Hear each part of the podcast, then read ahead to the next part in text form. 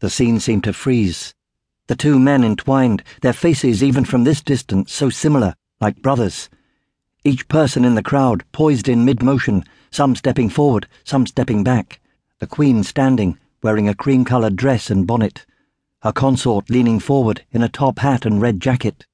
The outriders turning their horses. Christ! thought Trounce. Christ, no! Please, no! Suddenly, a freakish creature flew past him. What the hell? A. a stilt walker? Tall, loose limbed, bouncing on what seemed to be spring loaded stilts, it stopped just ahead of the constable, who stumbled and fell to his knees. Stop, Edward! The weird apparition bellowed. A bolt of lightning shot from its side into the ground, and the lean figure staggered, groaning and clutching at itself. Below, the two struggling men turned and looked up. A puff of smoke from the pistol. Blood spraying from Queen Victoria's head. Merciful heaven! gasped Trounce.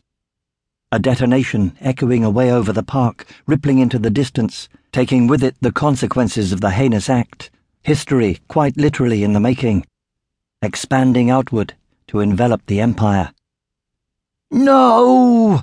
groaned the stilt walker. No!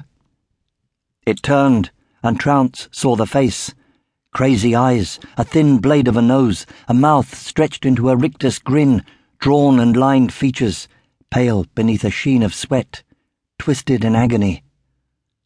The thing was wearing a big round black helmet and a black cloak, beneath which there was a white, tight fitting bodysuit.